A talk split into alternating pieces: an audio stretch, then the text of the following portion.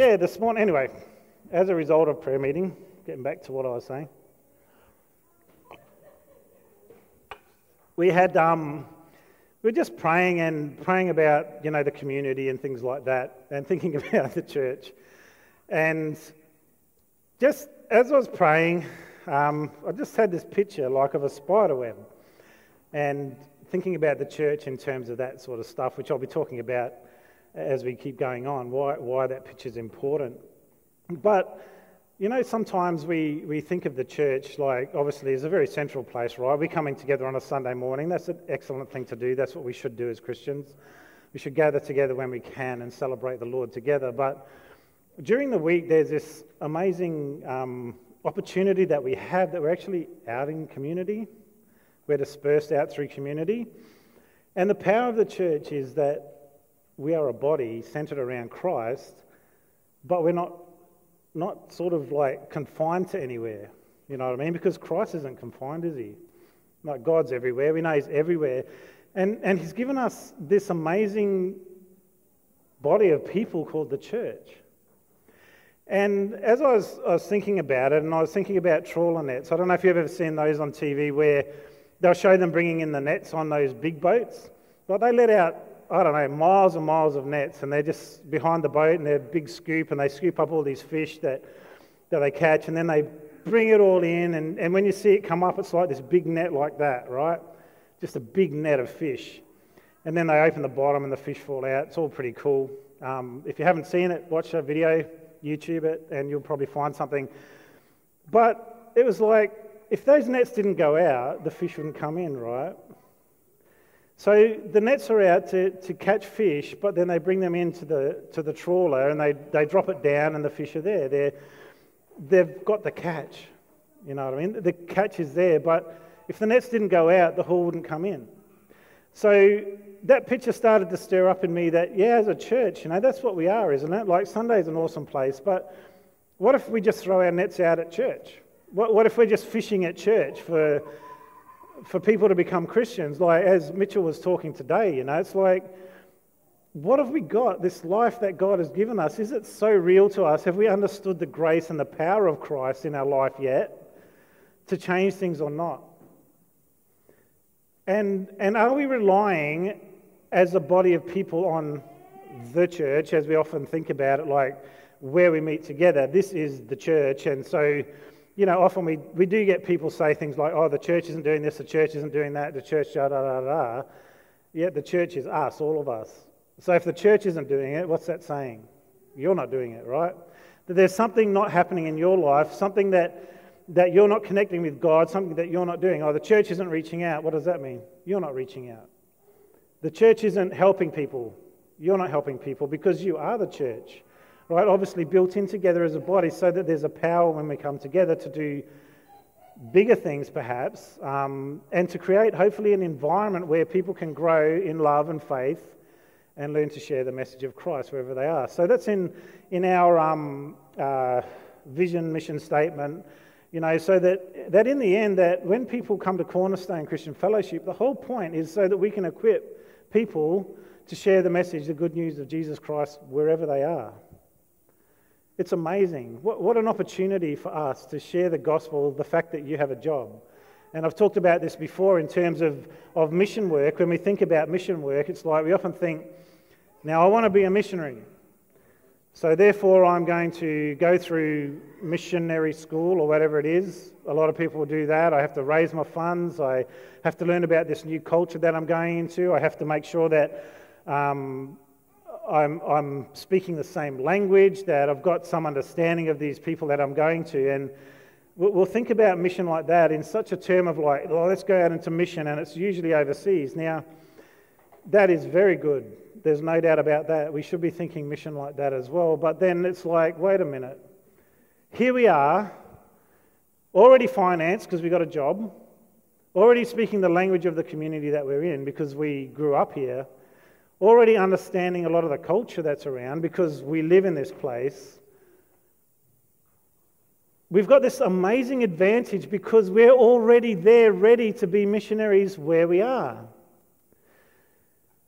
If you're a teacher, you know teacher language and culture. If you're a lawyer, you know lawyer language and culture. If you're a, a, a boilermaker, you know boilermaker language and culture.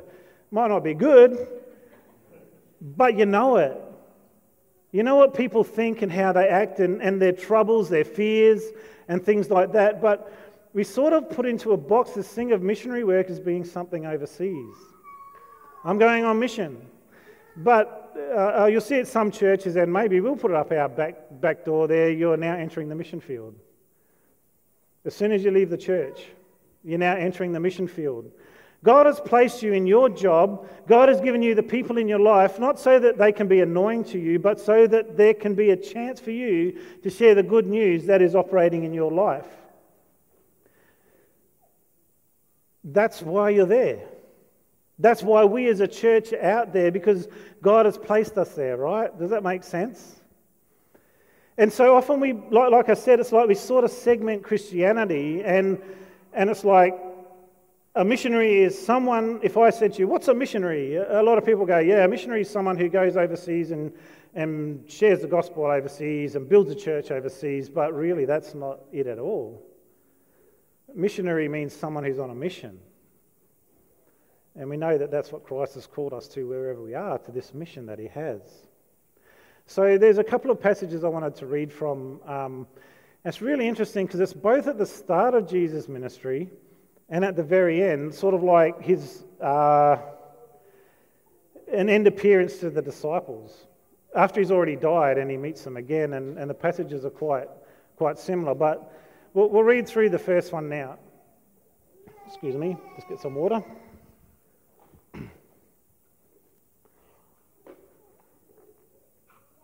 So, Luke chapter 5, verse 1 to something, I can't remember where it ends. One day, as Jesus was preaching on the shore of the Sea of Galilee, great crowds pressed in on him to listen to the word of God. He noticed two empty boats at the water's edge, for the fishermen had left them and were washing their nets. Stepping into one of the boats, Jesus asked Simon, its owner, to push it out into the water. So he sat in the boat and taught the crowds from there. When he had finished speaking, he said to Simon, Now go out where it's deeper and let down your nets to catch some fish. Master, Simon replied, We worked hard all last night and didn't catch a thing, but if you say so, I'll let the nets down again. And this time their nets were so full of fish they began to tear.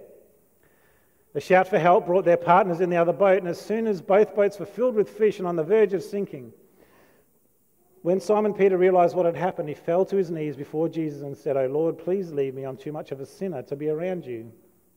For he was awestruck by the number of fish they had caught, as were the others with him. His partners, James and John, the sons of Zebedee, were also amazed. Jesus replied to Simon, Don't be afraid. From now on, you'll be fishing for people. And as soon as they landed, they left everything and followed Jesus. Crazy story, right? You think about this. These are, these are fishermen that knew their task, they knew how to fish, they knew where to fish. They had been fishing these lakes for many years, the lake for many years. And who told them where to catch the fish? A carpenter. Now, I know there are probably carpenters that are good fishermen, but we're not talking about just going out fishing. We're talking about the trade that they're in. They knew what they were doing. And they caught absolutely nothing all night, but Jesus said to them, Do something. They obeyed, and there was this great haul of fish. So much, in fact, that they couldn't handle it with one boat, they had to get other people in. There's so many pictures and stories in that when we start to look at that in terms of people becoming Christians, being born again, that, that the net of the gospel catching people and bringing them in, that one church isn't enough. We need two churches, three churches, four churches, or, or places where people meet.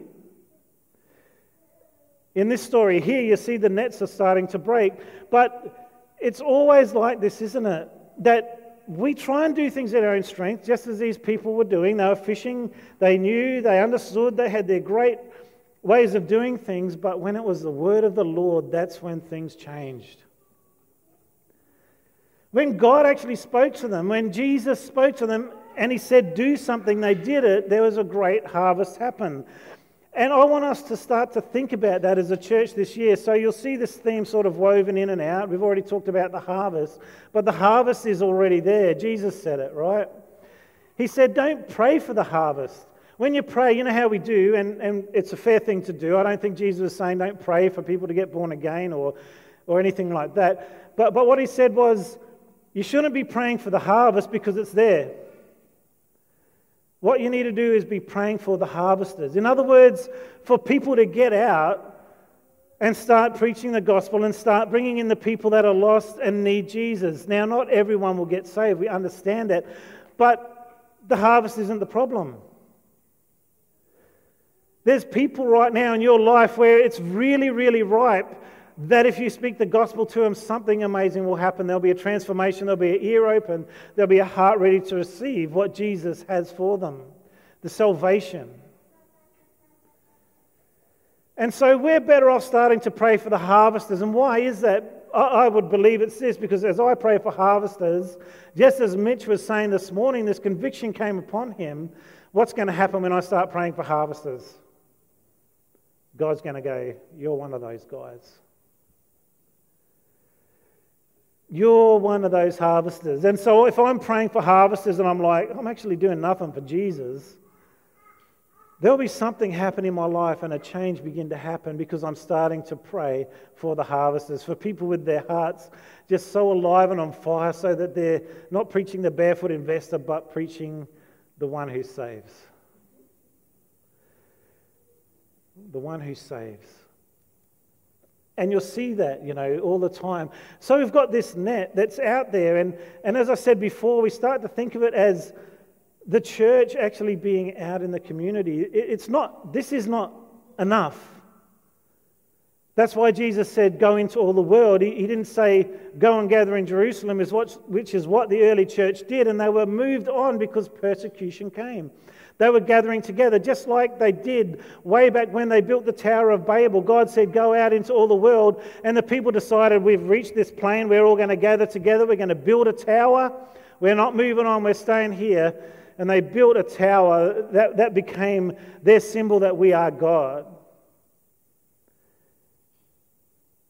And God had to move the church on from Jerusalem, whatever it took to go into all the world. If it was persecution that drove the Christians out, he used that opportunity. But the point is this that we are not just together, it's the gathered and the scattered, the gathered and the scattered. The ones who go out, but then they're bringing people in to a community of faith. Let's have a little look at a picture here of um, a spider web. So, this is just something that sort of came to me when we were praying as well. And I don't know if you've seen other pictures of spider webs in, in Darwin. We've got this big spider called an orb spider. I used to go swimming in a creek and there'd be these big spiders overhanging. But usually your spider sits right in the centre, right?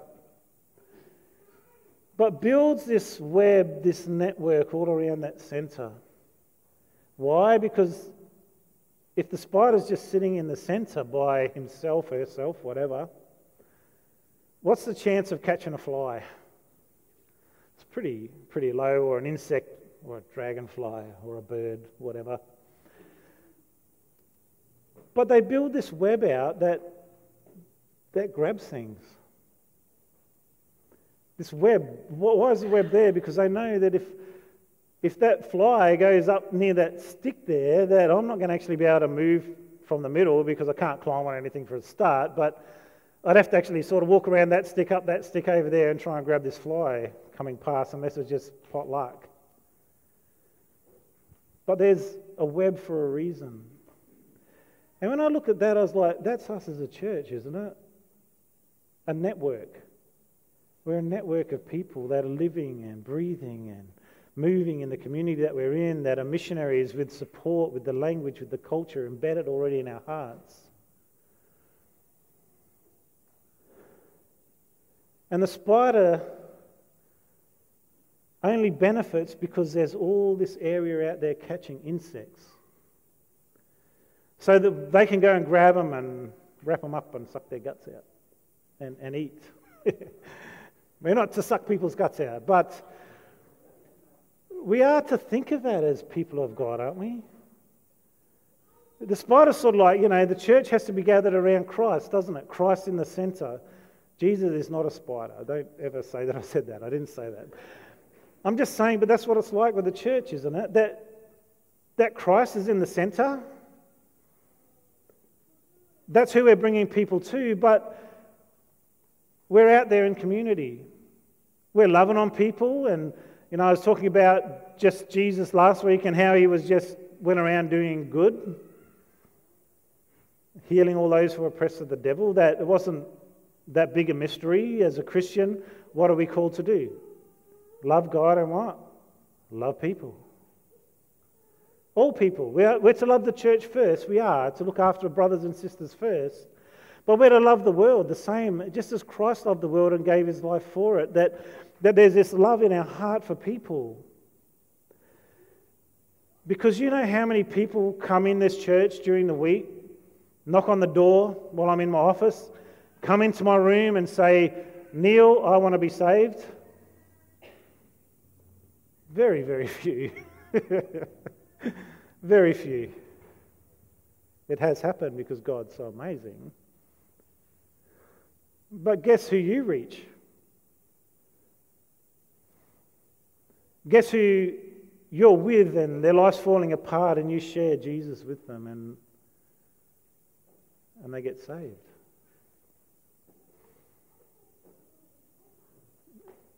What an opportunity. What an absolute pleasurable, wonderful opportunity that we have because how many people are you in contact with throughout the week? Some of you probably hundreds, some of you less, but but we don't want to be just toiling by our own effort. Now, I believe God wants us to put in effort even when there's no result. There's no doubt about that. He said, Don't stop doing good. Even if you don't see anything now, keep going because one day you will. You work hard, but, but there's something even greater. Who builds the church? Jesus builds the church. Who builds a spider web? The spider builds a spider web, yet each, each part of that web is designed to catch something that the spider's not actually doing physically. And Jesus builds a church, but how does he build it? He has this network of people like, like um, squares on the net, like the, the spider web there that are out there in the community that are out there sharing the gospel. Why? Because we're told to go and make disciples. Jesus will worry about building the church. But the church is built because his disciples are out there sharing the gospel with others. So I just wanted to look at um, the next passage, which is in John.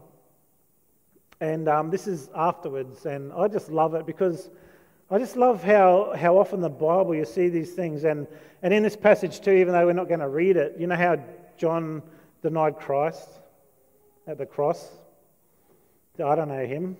and there's that thing before the cock crows, you will deny me uh, three times, and he did in this story here, as we see, John gets so excited as he sees Jesus and recognizes who he is. But when he comes in at the end of it, which we're not going to read about, but I'll just tell you about it, is that there's a restoration takes place. And three times Jesus says to John, Do you love me? And he says, You know I do. He says, Go and feed my sheep, go and feed my lambs. And the restoration, these beautiful pictures are often throughout the Bible, you know, that, that God doesn't leave anything incomplete in our lives if we just continue on with Him. And maybe even today, some people are here like going, I haven't actually really lived for Jesus. I have denied Him in some ways. I just tell you right now, Jesus isn't there judging you, condemning you. What He's saying is, Do you love me? Well, then change. Do something different with your life. And and with this picture here, this is just so exciting to me. We're seeing the same story happening as in the beginning when Jesus is saying, Go and I'm going to make you fishers of men. So, John chapter 21, verse 1 to 3. Later, Jesus appeared again to the disciples beside the Sea of Galilee. This is how it happened. Several of the disciples were there Simon Peter, Thomas, nicknamed the twin, Nathanael from Cana in Galilee, the sons of Zebedee. Remember those names, the Zebedees? And two other disciples, Simon Peter said, I'm going fishing. We'll come too, they all said. So they went out in the boat, but they caught nothing all night. Sounds like half of my fishing trips, eh? We're going fishing and caught nothing. At dawn, Jesus was standing on the beach, but the disciples couldn't see who he was. He called out, Fellows, have you caught any fish? In his best English, fellows. No, they replied. Then he said, Throw out your net on the right hand side of the boat and you'll get some. So they did. They couldn't haul in the net because there were so many fish in it. Is that all I had? That's all I had. But can you see the parallel in this story? That there's awakening to their souls. The first thing Jesus said to them when, when, when he um, called them to follow him, he said, I'm going to make you fishers of men. And perhaps because Jesus had gone to the cross and died, certainly they'd seen him risen again as a savior. But they're probably wondering, what are we going to do? What's, what's our mission now? This, this man, Jesus, the one we loved, who's God man, who died, went to the grave, and rose again, he's no longer going to be with us forever. His permanent relationship, that earthly relationship we had with him, is over. What's the mission? What are we meant to be doing? And we could say maybe they went back fishing because they were just like at a at wit's end. They're sort of like, Jesus ain't here to travel around with. What are we going to do? Let's go back to what we were doing before. I can fish. Why don't we go fishing? Maybe he just wanted to get out on the sea, who knows, and enjoy the waves and the wind and, and what it's like just to be out in the ocean and just wash away some of his fears and concerns in that, that peaceful place. Who knows what it might be? But whatever it is, we see at the end that, that when Jesus saw them, there's this reminder again of the mission that he'd given them right at the start. He said, You're not made for fishing fish, you're made for fishing people. And so again, he said to them, Throw your net out. And, and the haul was amazing again. And, and don't you think it must have sung in their hearts as they recognized who this was? This is Jesus. In fact, John recognized that it was Jesus, and it says he jumped in the water and swam to shore, and then he pulled in all the fish with him. But this time the net didn't break. The fish were there, and they counted them. It was 153, I think, big fish. And apparently, fish can grow up to between 50 to 80 pounds. That's a big fish in that Sea of Galilee. That's a lot of fish.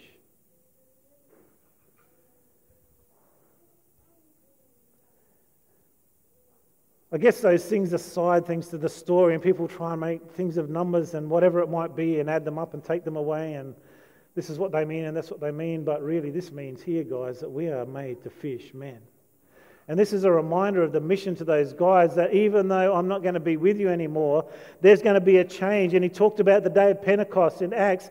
He said, Go and wait for me. Go to Jerusalem. Wait for me. Wait for the Holy Spirit. And as they gathered together in the upper room, the 120 gathered there together, praying and wondering what is going to happen, the Holy Spirit came on them like tongues of fire upon their heads, and they were all filled with the Holy Spirit and began speaking in other tongues and went out on the street where people thought they were drunk.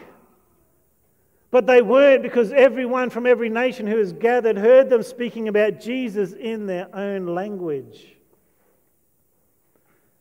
The power of the Holy Spirit had come on them. But this is a reminder of the mission. And you know what? It's our mission too.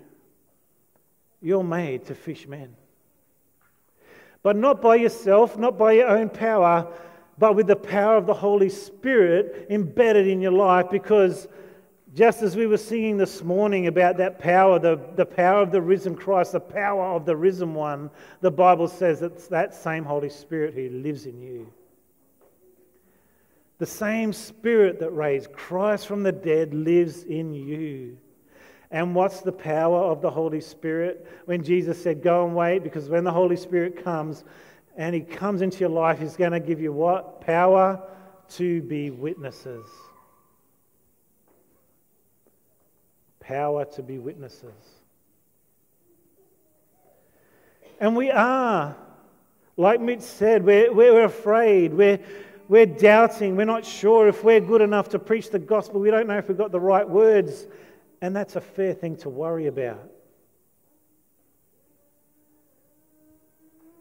But we also have this amazing gift, the Holy Spirit, to rely on. And I just want to encourage you during this week to really start to turn your life around. I've um, personally, I don't know if you've ever seen or been in places in your life with your Christian walk where it almost seems like there's these amazing places and then there's less amazing places.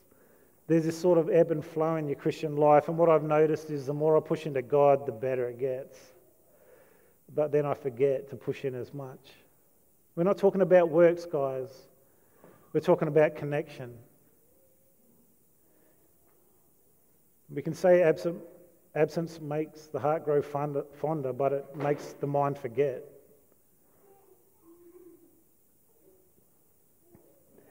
And so we want to push into God. Why? And, and I've found it in my own life. There's these times where there's this incredible power of God working. And you know when it is? It's when I actually push into Him. It's not even a secret, and I know it. And I feel like that time in my life is coming again. I can just feel it building. And, and I just said to Joe over the last couple of months, I've just been feeling more free and, and just pushing into that relationship more, just feeling the stirring of the Holy Spirit. If you've never felt it, can I just tell you right now? Even though you don't feel like it, sometimes just start to press into God. It's an amazing place to be. And because I was reading this and I was reminding myself of my own life, and I look back through my life at the times when I was just sharing the gospel with everyone I met, where I was seeing results because the Holy Spirit was moving where it was like every day there was someone I had to talk to, every day there was someone who was interested in hearing the message. It wasn't because they weren't there before, because God said, Pray for what? The harvesters. I was walking amongst these people, the, the wheat that's there, and I was seeing where the fields were ripe because the Holy Spirit was guiding me and leading me. And it's no different for you. If you trust in Him, you will see the results, you will see the people you will understand and your eyes will be opened. And that's what Jesus said look up because the harvest is ripe. Don't buy into the lie that people don't want to hear about God. Don't buy into the lie that they don't want to discuss Jesus. I've never found that throughout my whole life. There are some that are anti God no matter what, for sure. But you know what? There's a whole lot of people that were hurting like you before you got Jesus. There are a whole lot of people like you trapped in their sin like you were before you got Jesus. There's a whole lot of people that are just looking for an answer because they don't know what to do. And you are that answer, walking along the street with them, walking in your workplace with them, walking in the barber shop, the coffee shop, whatever it is. There you are, the answer, walking through the door Let's get our hearts alive to that. Father, I just want to thank you so much for your goodness. I thank you, Lord, that the church is built by Jesus, that it's not our job. Our job is to just go and make disciples. So, Father, I'm just praying that over this year that this desire within us would grow, Father God, that we might come alive to you, Lord Jesus, and just have that power residing in us through your Holy Spirit. In Jesus' name, amen.